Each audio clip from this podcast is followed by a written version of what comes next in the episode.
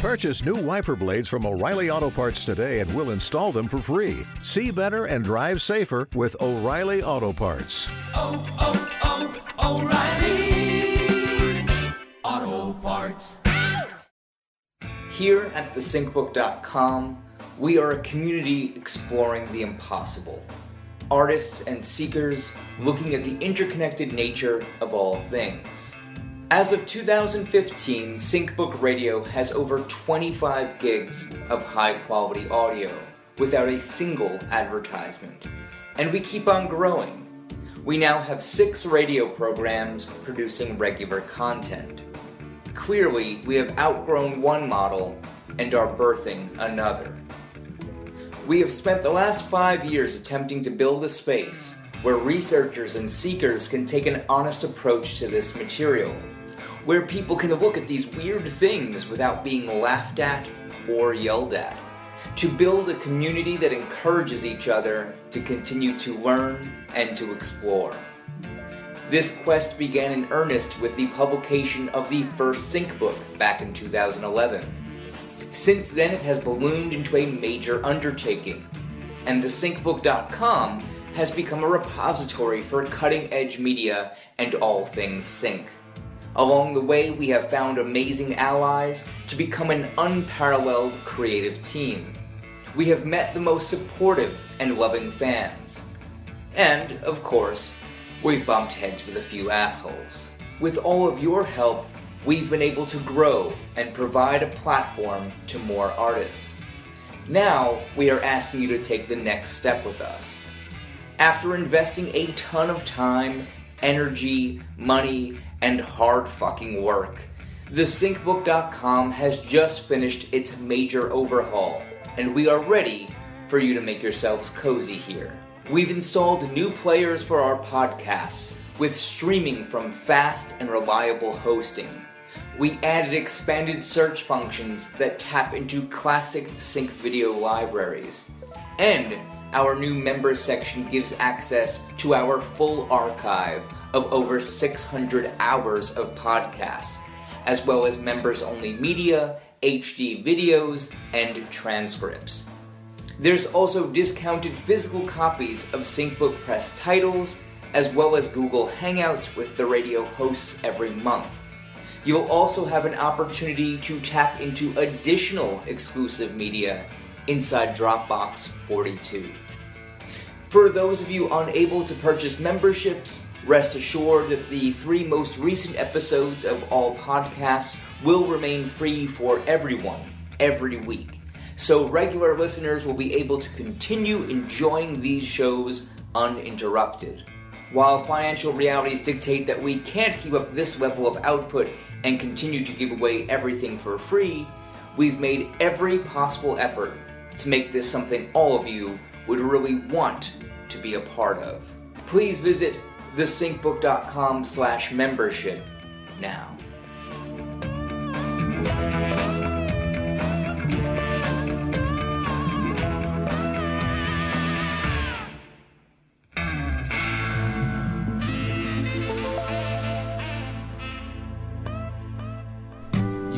Listening to Always Record from SyncBook Radio and TheSyncBook.com. Always Record is a series of long-form roundtable conversations. Today is episode 111, and we welcome the lovely Kira Young.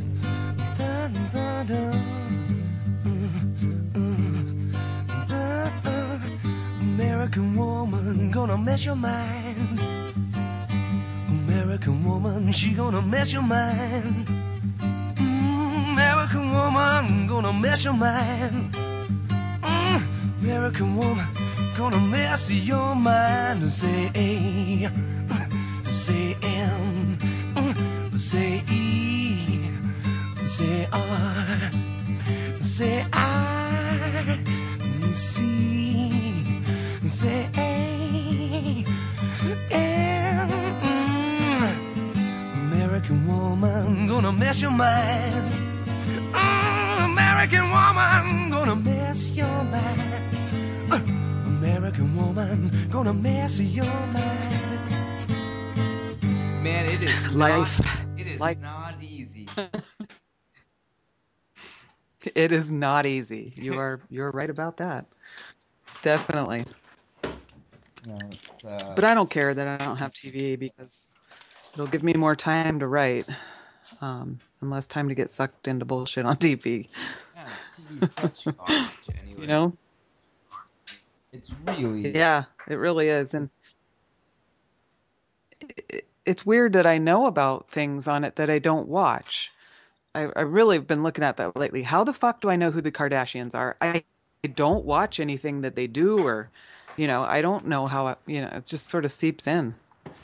It's whether you want it to or not. Yeah, that to me is proof of call it mind control, call it brainwashing, call it propaganda, call it what you want to call it. The fact that somehow the Kardashians are in our brain as a cultural artifact. I don't know. I also don't know what the hell they are. Like, I don't know what they're famous for. Mm-hmm. But the fact that I know of them for being famous. Gotcha. But as a cultural artifact, the fact that you can create a phenomenon out of famous for being famous is not only impressive in a dark sort of way, but it's also proof of a culture creation that people can make. There's someone out there, whether it's marketing executives or a Hollywood executive, someone out there is making your landscape. And I'm just as guilty as anyone is. Like I said, right. I'm aware of it. I haven't watched TV in years, but I am aware of a Kardashian and stupid things like that. Yeah, what and it's you, like John? somebody in some office. What, the Kardashians and how much I hate them? It is like an interesting subject. Just I've been thinking about, for a while now, just the stuff that's embedded in my mind and how I can't get all this pop culture nonsense from both my past and my present out, because I just want room for stuff that's good for me. And so often this is not. So actually, I was playing a game for a little while. I was seeing how long I could go without knowing the new fucking Prince's name or whatever, and I went a while without knowing, because when I'm in the store my eyes just go towards tabloids. It's so weird, right? Or I'm driving and I was playing a game like, how long can I keep my eyes off a billboard? It's not easy to do, and I bet if anybody tries to do it, they'll find out how hard it is. So I just said, well, let's see how long I can go without knowing this stupid piece of pop culture.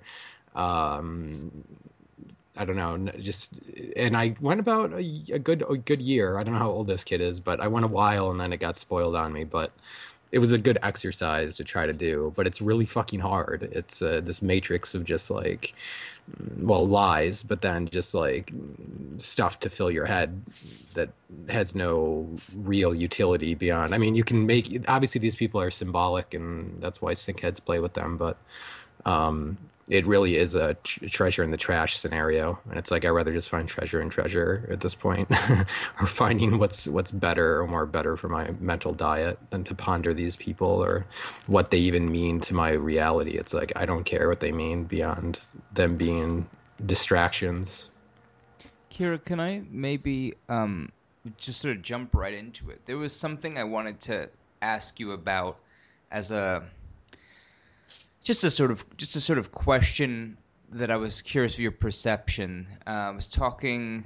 I don't know if necessarily the backstory is necessary, but I'm sure you're well aware of these sort of tropes in writing and storytelling, and we've talked about this idea of the Asian person is gonna know some sort of martial arts. And, there's these sort of, the hero is always white and their ethnic ally, even if there's also another character that's not white, they're given a sort of a lens through which to be seen. So they still conform to a stereotype, even if it's a somewhat positive stereotype, right? If we can call it that. And right. So I know the native cause is really important to you, and I'm just sort of curious about this you know, what seems to be both there's a mystical sort of shamanistic element that gets incorporated as part of a pop culture trope. And certainly, you know, there's a new age movement that's sort of in a way almost co-opts any natural spirituality and traditions that might actually be authentic and not just blown out of proportion pop culture-wise. I'm just sort of curious to get your opinion or thoughts on – I know it's a very vague and broad area, but I'm just sort of curious to get your thoughts on that. Well, yeah, I mean, you could take that in a lot of different directions. You know, inside the Indian world, that's something that Indians constantly make fun of, you know, that there's this perception from the non-Indian world of, you know, all natives are shamans and, you know, that kind of thing. And so there's even, you know, so that's always joked about among Indians themselves. And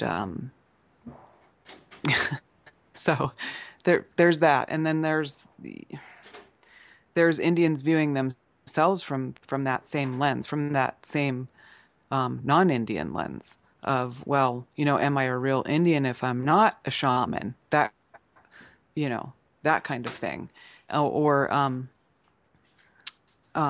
you know, the other side of it viewing oneself from the old Hollywood lens of, you know, the old Westerns and, you know, the silent Indian or the fighting Indian or all of these things. It gets really, really mixed up.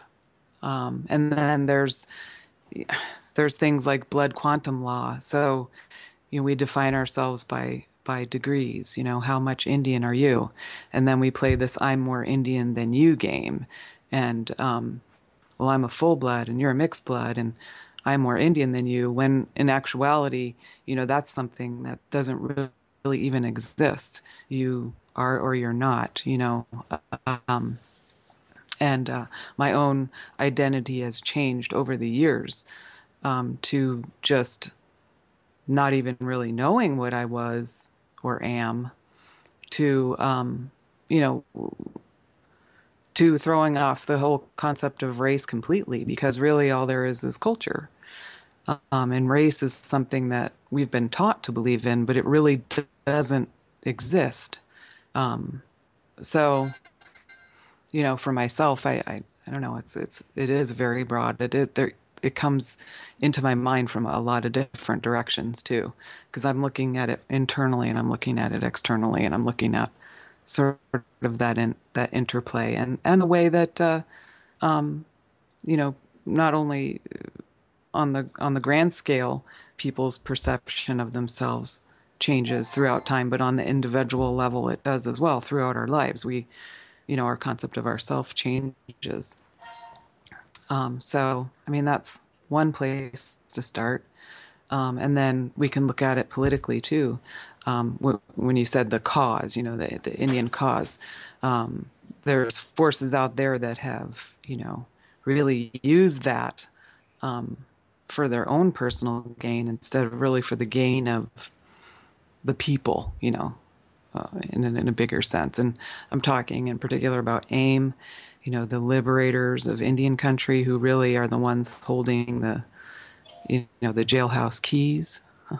And then the whole environmental movement. Well, you know, now you're not a real Indian unless you're fighting for the earth, you know, and you're not fighting for the earth unless, you know, you view it from some, you know, left-wing point of view or something. You know, it's not just what it is, your connection to the earth, and that's what you care about, and go from there. It gets put through this political oh, sure. I'm quite familiar with that. Lens. Yeah. Yeah. So I guess those would be my initial thoughts. I mean, I was all over the place too, but I was just kind of trying to.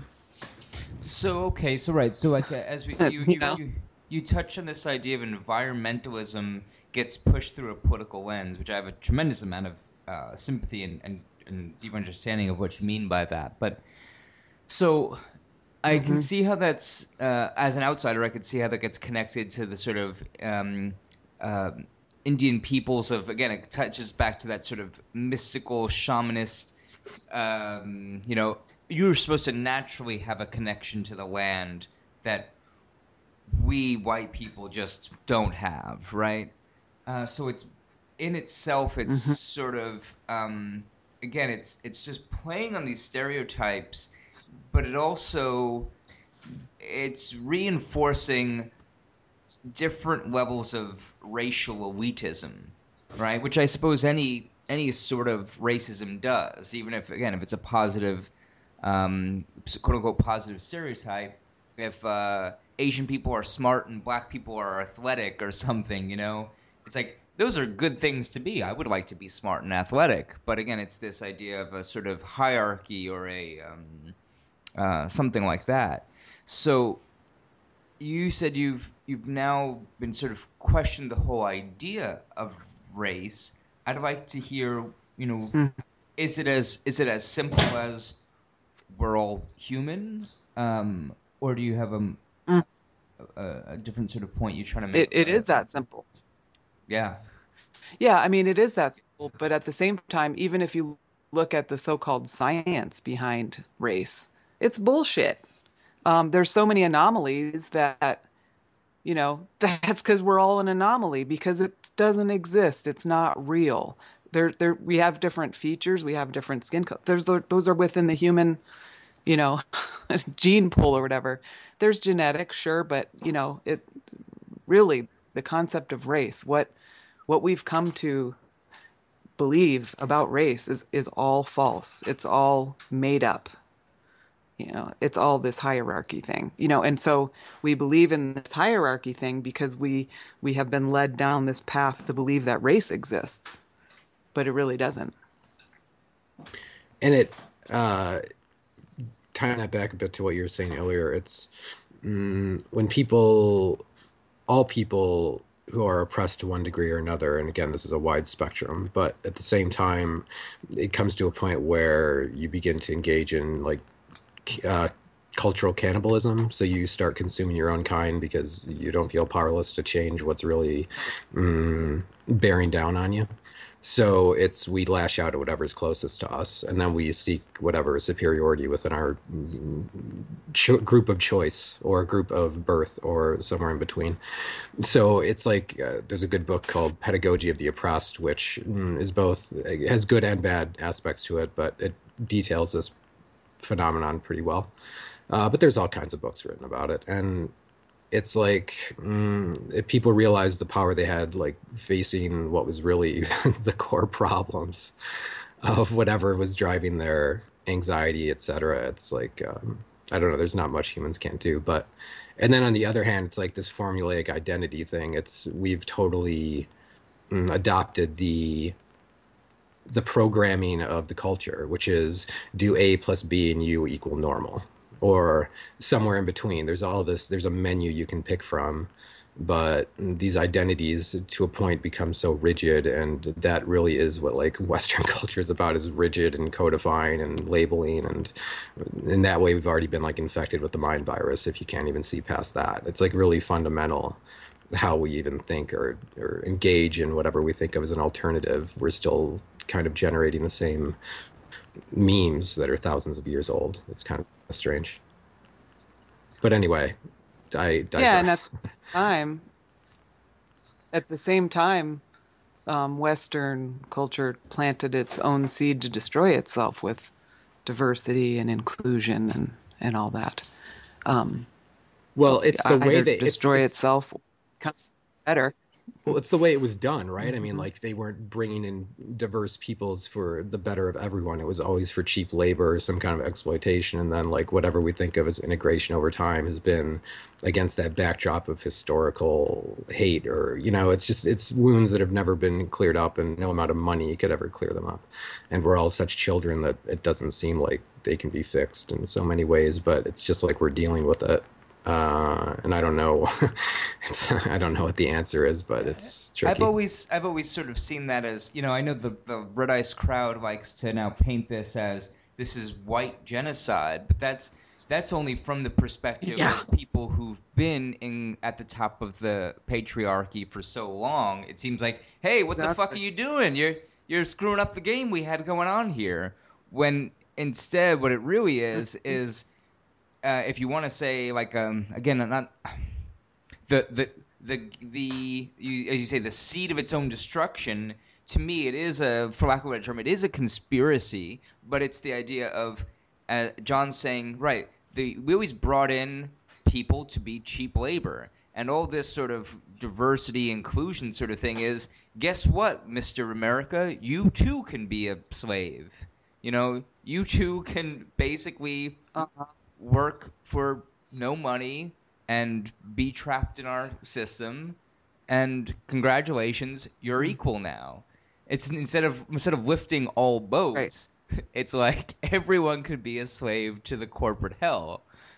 That I thought was sort of, that's how I sort of interpret it. Not that you know, whites are being singled out for this genocide. It's just they're getting knocked down to a lower level rather than everyone being lifted up, if that makes sense.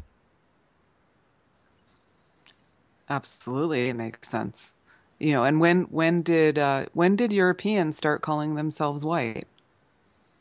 When did that happen? I mean, when I traveled over there in the 80s, I never heard anyone call themselves white. That's a recent thing, and it's an import from America.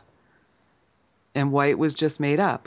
White was a term made up in America to group together all people who had light skin so that they could form a majority. So that, you know, because what does it mean? It means what you're not. Not black, not Indian, not Mexican, you know. It doesn't mean what you are, because there's so many things that you could be under that terminology. So when did Europeans pick that up?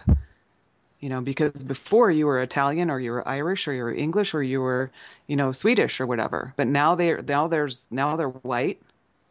When did that happen? That's interesting too. Because Red Ice is using the word white a lot, and okay, they're Europeans, so where did that word come from? And clearly an import, because look at their newsfeed. Half of it is Fox News shit that is like anyone in America knows is brainless, moronic television that shouldn't be trusted at all. And whatever truth is in there, you probably shouldn't even broadcast it to begin with, because it's just toxic. Same with CNN or any of them, right? I'm not like singling out Fox News because I don't, whatever. They're all bad, but Fox News is maybe the most extreme. And it's like, that's their scholarship. That's their media literacy. In the file. Right. It's, if you don't know where your shit's coming from, you really shouldn't adopt these words. Otherwise you look kind of foolish in hindsight, because it's like, you're being duped. Or if not duped, it's like misled. It's just, there's all kinds of misdirection going on. That's just fascinating to look at. And you know, the percentage of Americans, when they're asked their nationality, they'll say their ethnicity, whereas, I mean, other people, I mean, I guess that's just simply, it sounds like that's almost just what you're saying. There's a huge lack of, there's a lot of ignorance in that regard. I found from, I was talking to somebody who was in a position where they were having to see people fill out all these forms in America, and who had done it in other countries, and was just like, what did they told me it was, the percentage was astonishing. It was like 70% or something of Americans that came in to fill in the form. Every time they were asked their nationality, they'd give their ethnicity. They're like, that's not what I asked you. It's pretty incredible. Yeah, that's interesting. Wow. Well, David, thank you for being with us. Oh, sure. I don't feel very professional right now. I got like 3 hours sleep, and I thought we were doing 11, and it was a miscommunication. But hi, I'm here. It's nice to meet you. Hi, David. It's me too. Cool. So I feel like I jumped in on a very interesting conversation here. Really, really lighthearted, really like fun and fancy free, but we can go wherever. So the David, you actually made a really good point though. Is this idea of ethnicity? We have ethnicity, nationality, race, and culture. These are all sort of different terms for different things. But, you know, Kira, you were saying what is, how should I say, what's really important, what like the thing that we actually can value is culture in a sense, or tradition, things like that. So, you know, when people say, oh, we're losing our culture, those darn immigrants are, you know, taking away Swedish purity or whatever the heck, right? But I have some sympathy for trying to retain that culture, right? Trying to retain those traditions and things like that. Like that, those should be made special and should be remembered.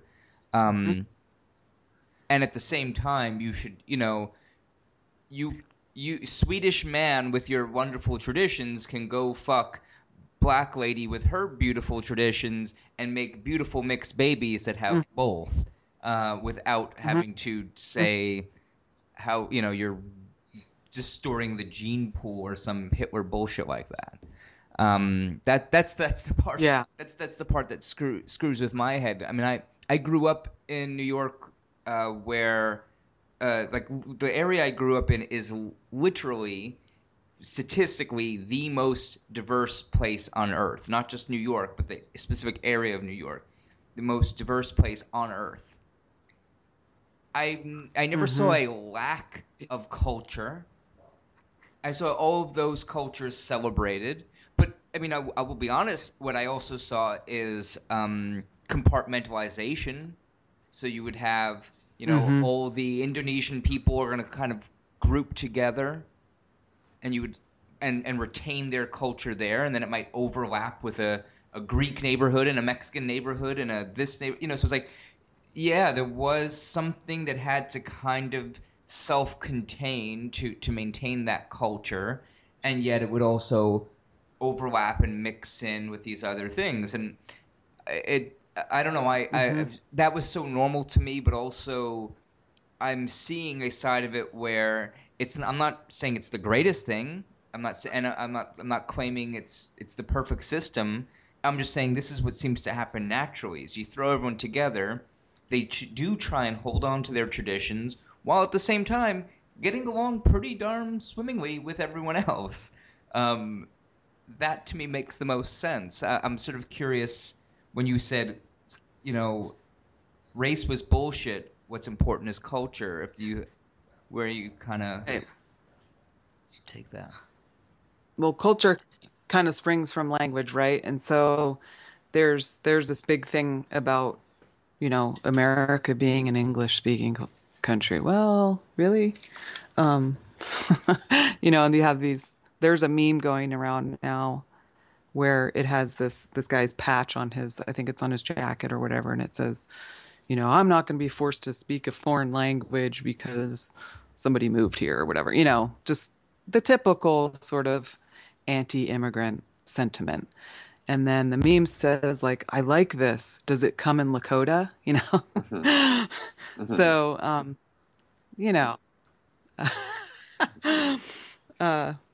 culture is very tied to language. So I really support anybody who wants to hang on to their language no matter, you know, where they're from, you know, and so that's where people get under each other's skin when it's like, well, I'm not going to speak your language and rah, rah, rah. But it's also the first way that you can really connect with somebody from another culture is to take the time to learn their language. And you really, that's when you learn the depths of their culture, is by literally speaking their language. So right, that's the irony, and that's that's extreme irony, where people want to be one, and it's supposed to be this kind of like enlightened position, and there's truth to it at the same time, and that's the challenge. It's because you want to see how are we alike, and how we see how we're alike and how much we're able to recognize that is generally taken to be an indicator of how we're able to get along. Yet the irony is it's through the distinctions in the culture and the recognition of distinctions that allows you to really be able to relate. Like, it's not just how you get along that allows you to relate. It's how much you can recognize the person's distinction that allows them to receive you. Like, I mean, without that recognition, it's very difficult to truly connect.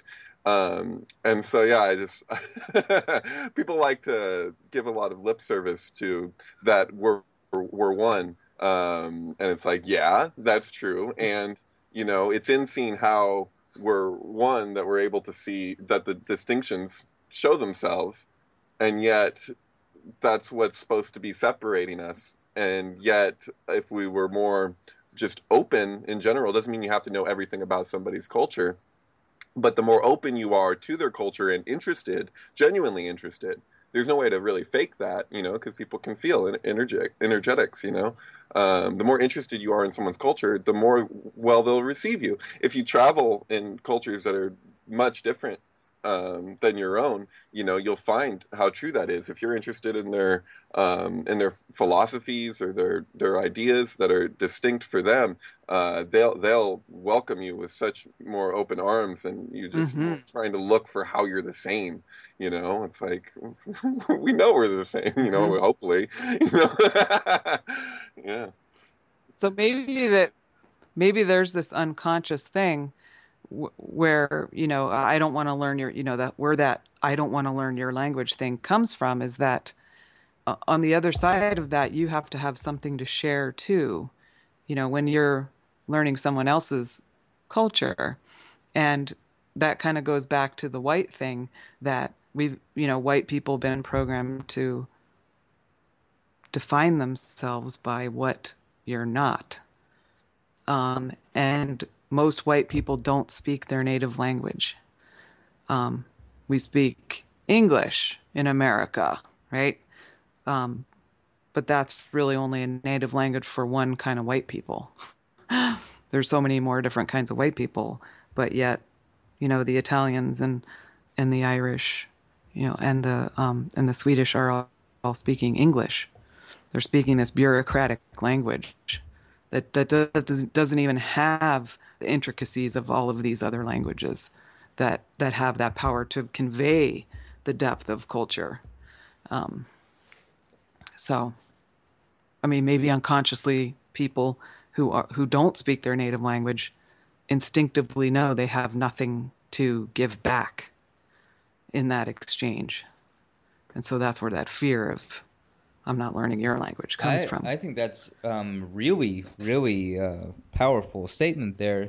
And I mean, like, all right, so I went, my experience going to Japan was sort of a heartbreak at how much, and at the time I'm thinking sort of American culture had invaded, you know, I don't know, maybe 25%, I'm going to pull a number out of my ass, about 25% of the signs in Japan were in English. And I'm like, that's really bizarre. You know, like, why would that be? And sort of like you go into like a store and they're playing Britney Spears on the radio. And like, wait, why the hell is that? They have their own pop stars. They have their own language. They have 3 different versions of their damn language. Like, why you don't need a sign in English? Like, but to see how much this sort of quote-unquote American culture was there. But what, you know, what I very quickly turned that around in my mind is, wait, no, this is the global corporate culture. This isn't even American culture. This is global corporate culture that's just sort of being, right, that's infecting the world. And that being said, even though it's not truly an American culture, when you say, we don't really have anything to share, that really speaks loudly to me. Like, we don't have an identity outside of the global corporate culture. We are defined by our pop culture. And the only thing that we really freaking produce is, you know, music and movies. That's why it's so ingrained into who we are. Well, remember too, Alan, that the number one thing that other countries get to view Western culture through is actually porn. Porn is, you know, the majority of it comes from like LA and Middle Eastern countries all over. I mean, places, you know, that are so far removed from, you know, relating to, you know, to Western people. They're number one media that they watch is pornography, which is that kind of that's kind of humiliating. It kind of blew me away at one point. I had Ethiopian friend tell me this, and I had never given it that much thought. I mean, I knew people watch porn all over, and he's like, "No, you don't understand." All right, that would be, these are our big exports. It's like we have, you know, violent action movies and pornography, and that's sort of,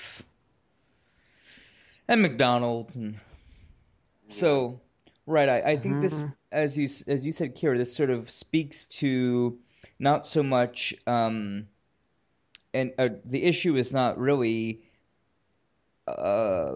some defect in the, you know, the standard guy from Tennessee that doesn't like Mexican people. It's what he's really reacting to is an absence within himself. If we can sort of generalize, psychoanalyze, yeah, that's really profound. Mm-hmm. Yeah, it's and so how do you heal that? You know, certainly, here's what I've seen. And since I've moved back to the East Coast and started going to Pennsylvania powwows, you know, when around the time my son was born in 2005, and since then, there's been an explosion of people, basically mostly on the East Coast. Indian people are all mixed because of how expansion happened. It started in the East and moved west. And so the further west you go, the more full-bloods you'll run into. I'll just put it that way. So out west at powwows, I stood out because I was the white girl on the drum. And out here, my husband stands out because he's full-blood on the drum. And so I guess how do you heal that is that, you know, there's this huge explosion, and there's a lot of ignorance about people not really knowing about their Indian culture, and that's, you know, that's by design too. And so there's this tremendous amount of awkwardness at these Eastern powwows because there's so many mixed bloods, and there's so that it feels like inauthentic. It feels like awkward, and so. I don't know where I was going with that, but that's part of the healing is like to be willing to be in that awkward space of discovering a part of yourself that you've sort of been locked away from or led away from or kept from. Now, you said this is by design. I'd like to get some of your sort of thoughts on that. Like what in your mind is the sort of, for lack of a better term, control system? Is it a well-organized and like thought-out grand Illuminati plan, or is it a collection of loose-knit psychopathic motherfuckers? Yeah, it's both, I think. It's both, you know. So if you look at, well, first off, the blood quantum laws, right? Now you'd get to define yourself in mathematics. You know, no other race in the world do you say, well, how much black are you? Yeah, and how much white are you? Percentage-wise, you know, well, give it to me. If I may just, it's actually absurd even. Can I actually just throw something in there? Is I know within Hispanic communities and Black communities, I mean, maybe times are changing a little bit more just very recently as, again, it's more acceptable to be proud again and stuff like that. But let me tell you something. There is, particularly within Hispanic culture, there is a hierarchy of how light-skinned to how dark-skinned you are. You know, I have Dominican friends like that. You saw this one guy, you would think he's He's a black man. Like, he is as dark as you could possibly get. You know, but he's Dominican. Then you could find someone else that's Dominican that's white-skinned. He would be automatically on a sort of higher social strata. And, I mean, I have friends who, like, they were, like, if they were going to marry a darker-skinned girl, their family would be upset. Oh, you're putting us backwards. You know, the goal is to find the lighter-skinned girl to advance us socially. It's a complicated thing in many areas. I just wanted to throw that out there. It's not a unique problem, let's say. Sorry. Oh, and real quick, there's this amazing video of I don't know, Bill Cosby was in it for some reason, when Bill Cosby was seen as someone with a conscience. Anyway, it was like probably like 30-40 years ago, did this experiment where they gave kids of various races a white doll and like a black doll or usually something like that type of dichotomy. And they were asked to identify which the good doll was and which the bad doll was. And like, even the African American kids, they would point to the black doll and say that's the bad doll. So there's like a level of self-hatred taught to everybody, but at certain times. Like, again, race as in many ways a construct can just be another thing to guilt people into whatever, serving the machine or serving this kind of like, soul-killing, world-killing monstrosity that we're a part of. So it's like, I have a hard time wondering if that can be changed as much as is like, finding your individual solution and then forming communities from that new identity. But that's the thing. Like, well, here's the difference. Right? The way that white people are programmed and the way that non-white people are programmed. Yes. Okay. White people are responsible for their own feelings and everybody else's as well. That's where the anger comes in, because white people are programmed that you're responsible for this bullshit, for this psychopathic, bureaucratic, corporate takeover of the world. Because of the color of your skin, you're responsible. When in actuality, that's bullshit, right? But then there really is a very real thing where there's advantages to having lighter skin. You know, that's real. And so you're taught to have guilt over that or try to use that to, you know, help people in some way or something, you know. So there's that too.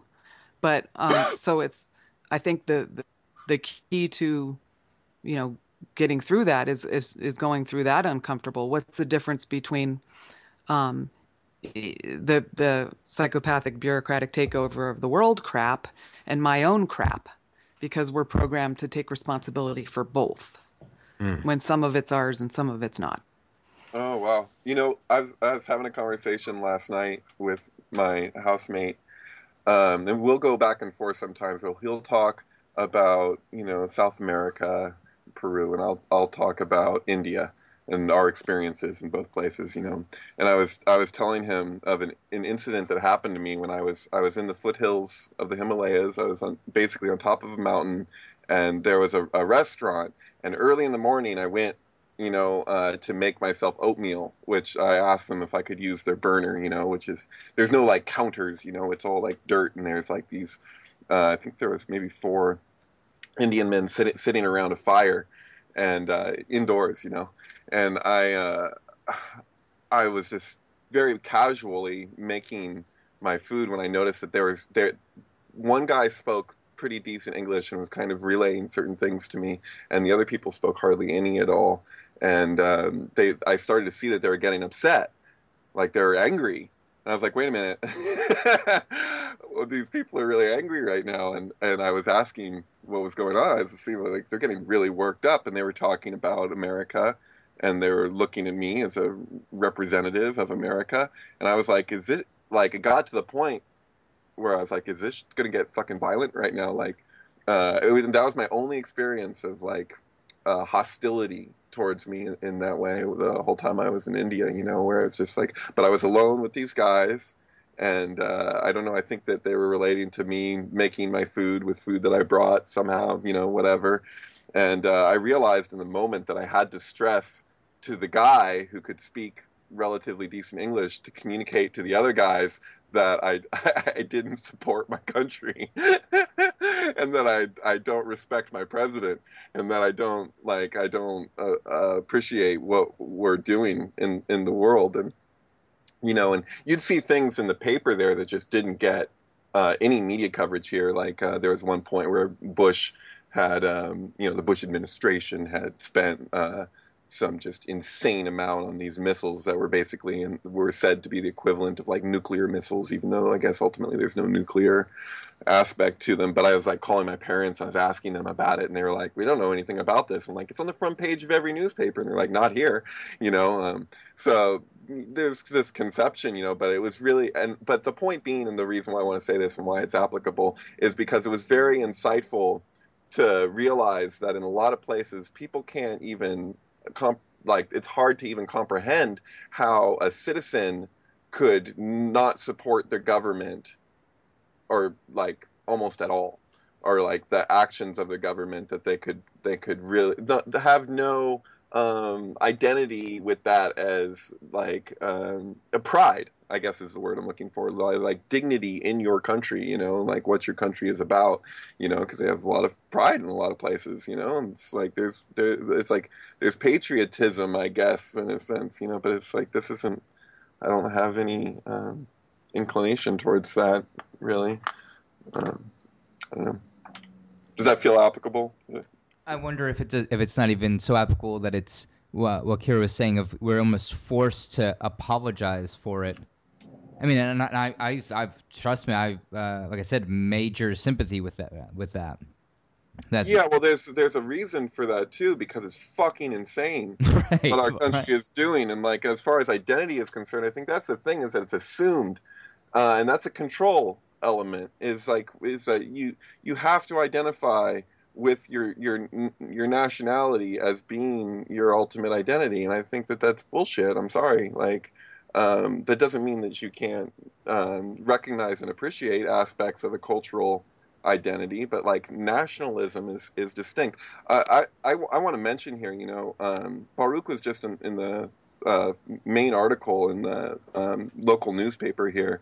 For there's a speaker, Angela Davis, who is giving a talk at UCSC, UC Santa Cruz, basically comparing the black struggle with the Palestinian struggle. On Martin Luther King Day, this happened, and the local, you know, temple. There's a number of members who were just outraged at her drawing that comparison and basically feeling that she was anti-Semitic for doing that. And so Baruch sent a letter to the Sentinel, and he got a response back from a reporter basically asking him to elaborate on his views. And basically it was awesome because him and some close friends of his got to basically emphasize that there's a distinction between anti-Semitism and anti-Zionism. The reason why this is relevant in this conversation is because you have something that's a political movement, and then you have something that's a cultural identity. And to say that if you're against the political movement, that it automatically assumes that you're against the cultural identity. And that's something that a lot of people don't understand. Like if you, and this doesn't just go for Israel, this is true all over the place. If you want to attack a political ideology, is it assumed in that you're attacking the culture? I would say absolutely not. I mean, go ahead. It's psychopaths in charge fool us into taking responsibility for their bullshit. Okay, it's by design again. We're supposed to feel bad about the decisions that they're making on our behalf, but they're not really making them on our behalf.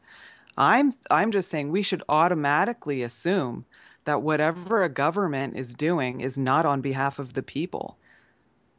I mean, that's the norm, because, you know, the scum rises to the top. So they're, you know, but they like to use these triggers and these buttons, and just the same.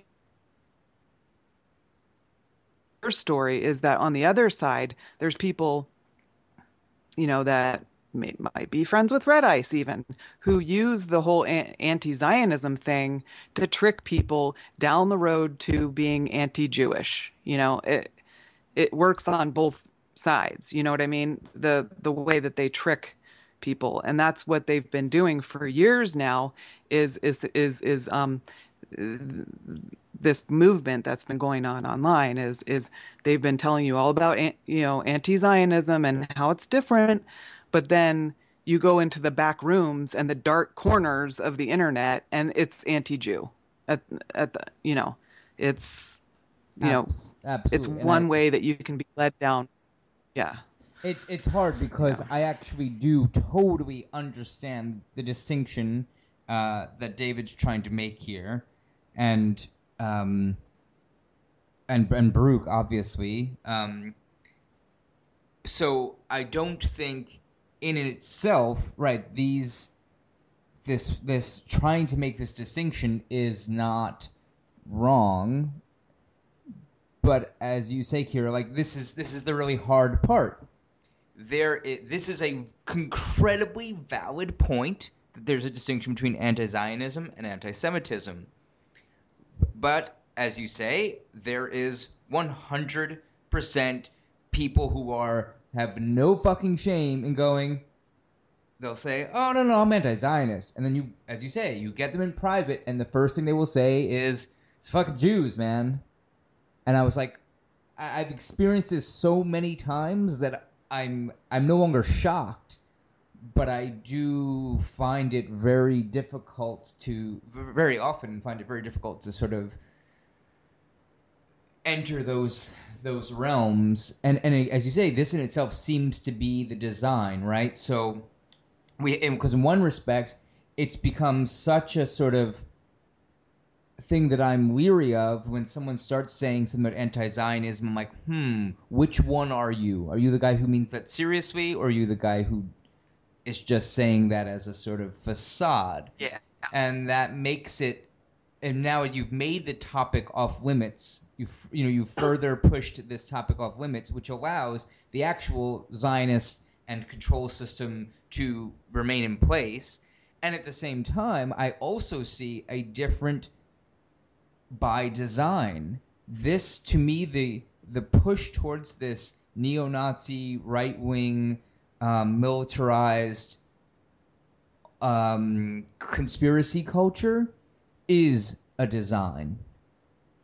To me, I see very, very clearly. I've been paying attention for over fucking 10 years, going on like 15 years now, to me, watching everything that's been happening since 9/11, being involved in 9/11 Truth and different political movements and all alternative research, and watching the words and watching the language change and seeing things that seem like grassroots get co-opted. And to me, the point I'm at right now is, to me, this seems like a controlled opposition, but not just controlled opposition, like the brewing of a Nazi movement, a sort of, you know, these Minutemen, patriot movements, nationalist movements. It's really kind of clear to me how that's being fostered, while at the same time, by fostering it, you can further say, look at all these anti-Semites. Look at all these Nazis out there. You see? Yeah, like Henry Ford. I mean, I think it's amazing that so many people coming out of World War II were able to get away with what they're able to get away with in terms of extreme profits when both sides are being funded. And the amount of, what was literally allowed the Nazis to do what they did was funded by American corporations and whatnot, you know. And no one, you know, that was never in the Nuremberg trials, you know. I mean, these people just, I'm sure that they were nervous. Like, I don't think that they were confident that they would just, you know, I mean. And Dude, I was like, I brought this up to my father once or twice, and he freaks out. Like, you bring up really troubling information to some people, and they fucking freak out because their identity is then threatened because they've invested so much into a certain meme or a concept of good guys versus bad guys that it can't be this, it can't be that. It's this melodrama, black and white, us versus the whatever, the gay conspiracy, the Jewish conspiracy, put whatever minority group you want in there that has no real power, but the right wing wants to scapegoat. Yeah. So distinctions in themselves don't separate people. It's what people project into the distinctions. Right. There's like hardline tribalism, and then there's like Confederate or cooperative tribalism, or I don't know. It's like, if you're going to be like a bunch of Minutemen that want to then make your own little nation state of just white people or this, and then like protect your culture from infiltration and this kind of shit, it's like, okay, then you're just taking what's wrong on a larger scale and just taking it down to your scale that you can control it. It's still like totally poisonous. Right. So the whole nation state, or that concept of power, attainment through force. I mean, that's what nation states are built on, and then getting a bunch of human energy behind it. It makes no sense. And nation states are obsolete now anyway. It's all a financial game. They're all just like, they're all just corporate labels. So the American corporation, the Russian corporation, all run by former CEOs or people with like all this business background or Secret Service shit. It's all a front. Like, the whole geopolitical game, I think, is a pretty big front, even though it has relevance, don't get me wrong, and there's a history there to be studied and understood, and there's dynamics at play, and, even blowback is a real thing. It's not just like every fucking thing is a conspiracy, even though if you want to think of the system as a conspiracy, fine. But which it kind of is, but at the same time, the system starts to run itself after a while. We take for granted that it can only be these little groups doing their thing, but at the same time, like, we're all part of something much larger that is also, there's a feedback mechanism at play. Yeah,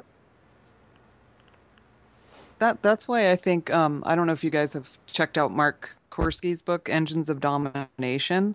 That's why I think that is such a brilliant book, because he talks about that, how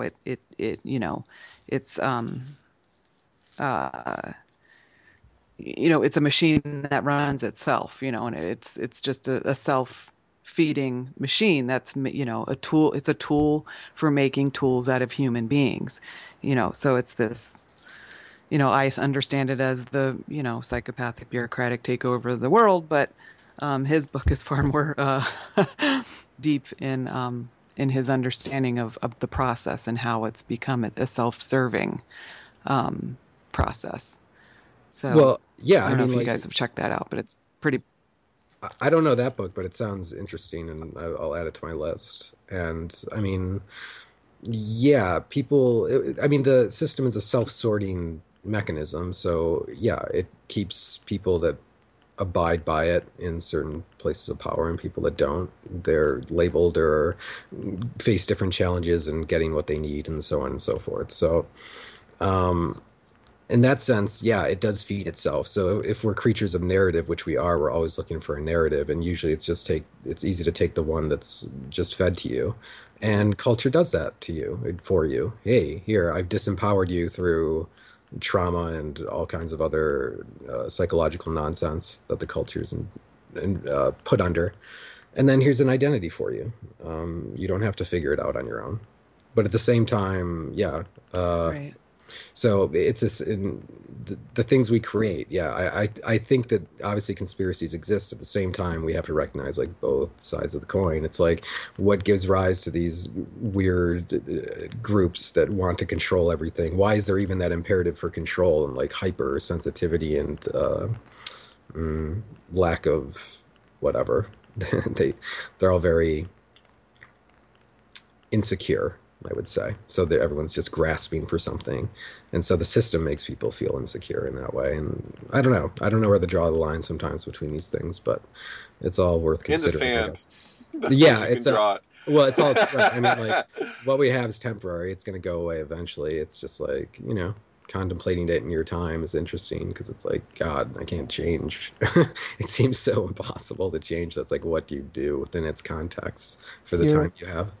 Kira, can we get your, so I sort of, I feel like I was trying to get your opinion on this, then I feel like we all sort of jumped in on it.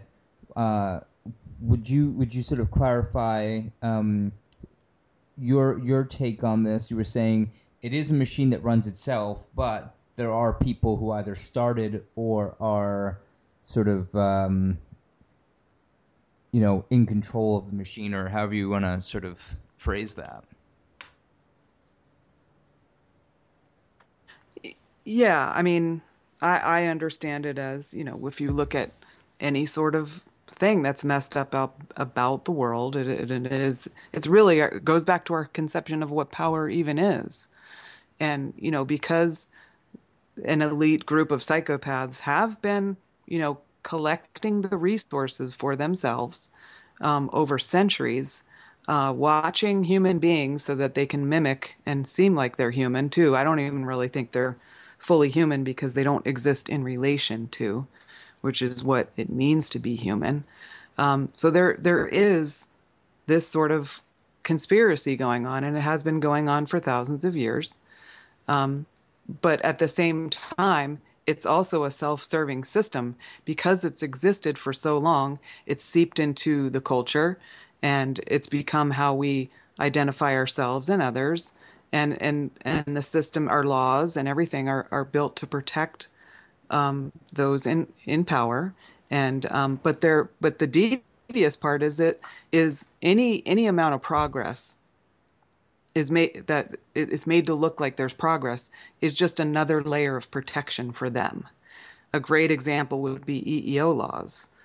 You know, this seems like a great step forward. Civil rights, you know, we're all getting equal.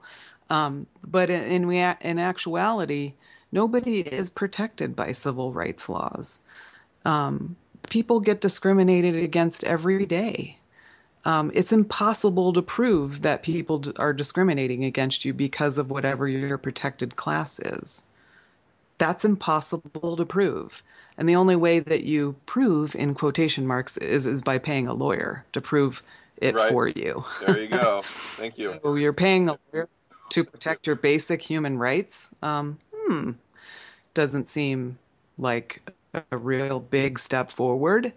So, and you know, even if you're not in a protected class, it's legal to discriminate against you. I mean, it's a ridiculous system, and it protects nobody. But it's presented to us as this huge leap forward. People died for this shit, you know. It's bureaucracy. Okay, that's the main evil that the psychopaths in charge have created to protect themselves and to fuck us and keep us slaves.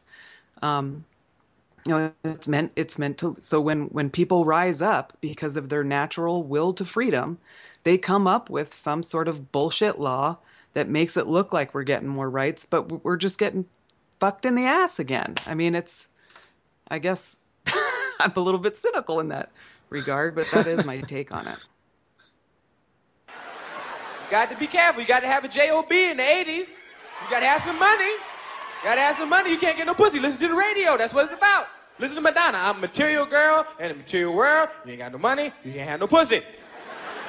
Basically what it is. There's a song out now called Got to Have a J.O.B. If You Want to Be With Me. And the lyrics go, ain't nothing going on but the rent. Like if you went up and said, hey, babe, what's going on? The rent, motherfucker. Do you have a job? Well, I, to get the fuck out of my face. Got to have some money. It says no romance without finance. And women love them songs. They go, got to have a J.O.B. Janet Jackson got a hit record. What have you done for me lately? That's what they be thinking. What have you done for me lately? The records start off like that. I know he used to do shit for you, but what has he done for you lately? Baby, I love you. What have you done for me lately? You the only thing on my mind. What have you done for me lately? We make good love. What have you done for me lately? Got to have some money to get your pussy in the 80s. It's fucked up. That's why I say, hey, I'm a target.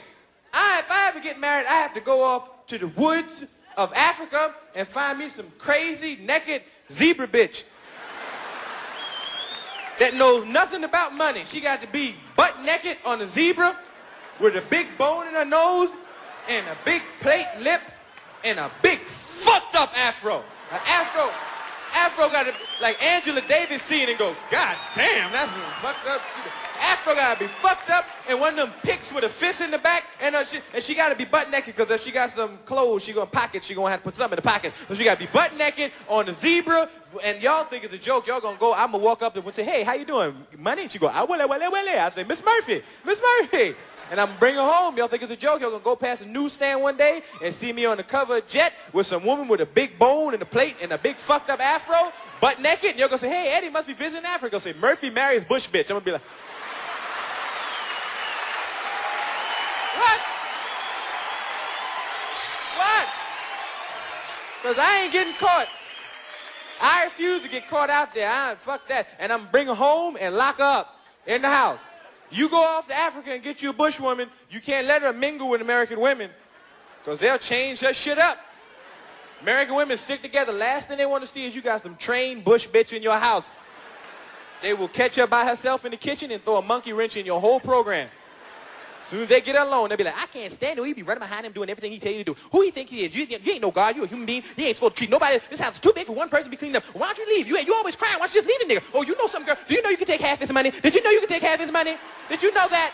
Did you know you entitled? He didn't tell you entitled to half? Oh, he only told you half the story then, girl. You can take half the money, the car, the house, the children, all the money he got. You can buy all the zebras and bones you want. Go back home in style, girl. You don't have to put up with this shit and get your hair done right. Cut that big afro shit off and go back home to Africa in style. Who the hell do you think he is? Let me tell you something else about Eddie Murphy. That motherfucker ain't nothing but a motherfucker. Oh, hi, Eddie. How you doing? Oh, I didn't know you was here. You scared me. Ooh, I can't stay. I was just talking to Umfufu about a couple of things, No, I got to go. You two, y'all two lovebirds talk. Eddie, talk to your woman. Talk to Umfufu. Y'all got a lot to talk about. Go on, Eddie, please, talk to her. Umfufu? And leave me in the kitchen with some bush bitch with an attitude. Eddie!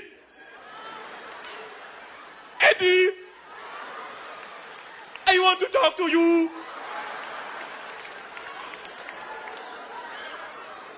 What's your problem, baby?